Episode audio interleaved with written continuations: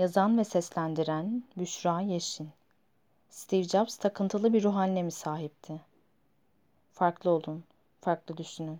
Sıradan işler yapmaktansa aykırı işler ortaya koymak size farklılığı getirecektir. Steve Jobs Steve Jobs, Macintosh, iMac, iPad, iPad ve iPhone üreticisi Apple'ın kurucu ortağıydı. Ekim 2011'de 55 yaşında hayata gözlerini yumdu. Yılda 1 dolar alan en düşük maaşlı CEO olarak Guinness Rekorlar kitabına girmiştir. Peki Steve Jobs'ın bu kadar başarılı olmasının ardında mükemmeliyetçi, detaylara takılıp çokça zaman harcayan bir kişi olması mı yatıyordu? Bugün Steve Jobs'ın başarılarından ziyade az bilinen yönlerinden bahsedeceğiz. Steve Jobs, kendinden fazlasıyla emin, kimseyi dinlemeyen, düzensiz, detaycı bir adamdı. İnsanların onun hakkında ne düşündüğünü asla umursamazdı. İnsanların bakışlarını umursamadan şirkette çıplak ayakla dolaşır, aylarca yıkanmazdı. Aşırı mükemmeliyetçi, hırslı ve inatçı bir kişiliği olan Steve, birlikte çalıştığı insanlara bir hayli zorluk yaşatırdı.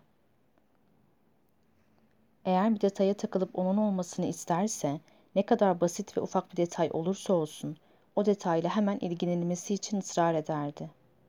Örneğin Steve, makinelerin üretildiği fabrikasında tüm makinelerin parlak ve göz alıcı renklere boyanmasını ister ve renk seçimine öyle uzun ve gereksiz bir zaman harcar ki, makineleri bej ve gri renklere boyamakla görevli adam onun bu tavrından bezip istifa eder.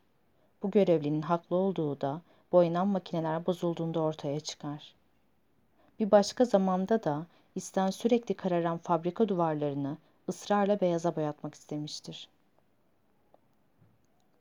Steve Jobs, insanları tanrılar yani profesyoneller ve bok kafalar olarak ikiye ayırırdı. Eğer tanrı kategorisine girdiyseniz mükemmel olmak zorundaydınız ve hata yapamazdınız. Eğer bok kafalı dediği kategoriye sizi koymuşsa ne kadar çalışırsanız çalışın takdir edilmez ve terfi alamazdınız. Onun bu düşüncesinin altında fakir bir ailede doğup zengin bir aileye evlatlık verildiği sürecin ve sonrasında yaşadığı travmaların bilinç altında oluşturduğu aşağılanmışlık hissi yatıyor.